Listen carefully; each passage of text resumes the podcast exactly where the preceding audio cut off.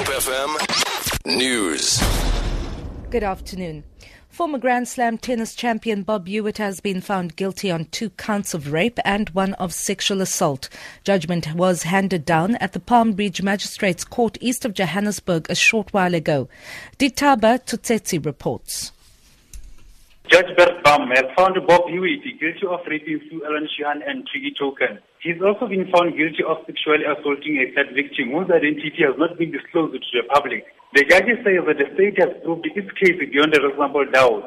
Sheehan cried when the judgment was handed down and gestured a sign of victory. However, his lawyer Terry Price immediately told the court that he has evidence that will change the judge's decision. Court has been adjourned. News, Palm Ridge Magistrate Court.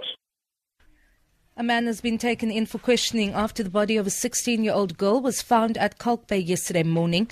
Police spokesperson Tembinkosi Kinana says they are probing whether it's the body of a 16 year old Hanover Park resident who went missing last week. Michaela Adriaanse was last seen by a friend in Kalk Bay last Wednesday. The state had discredited the testimony of a social worker giving evidence in mitigation of sentence in the murder trial of Thandi Maqubela in the High Court in Cape Town. Arina Smith last week recommended that the widow be given a suspended sentence or periodical imprisonment for killing her husband, acting judge Patrick Maqubela. She was also found guilty of forging his will. Berenice Moss. State Prosecutor Bonnie Currie-Gamwo put it to Smith that she didn't interview the family of the late judge and the impact it had on his family. She also told the court that Smith didn't consider the merits of the case in its entirety in making her findings.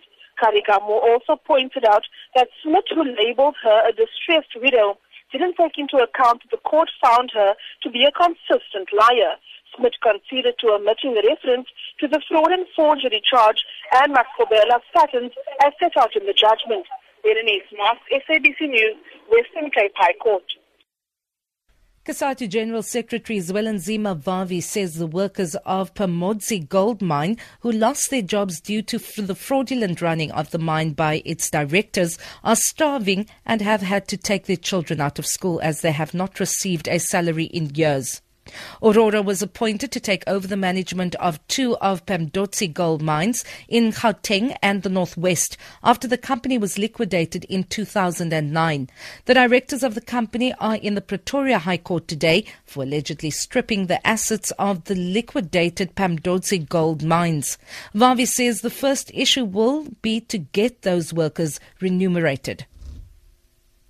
The problem basically started uh, immediately after they have taken over the mine, which was around September 2009. And by November, December, they were no longer being paid in full. Uh, January, February 2010, the company started not to pay at all.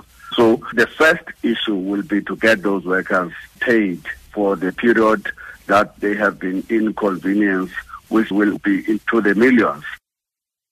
For Good Hope FM News, I'm Vanya Kluter-Collison.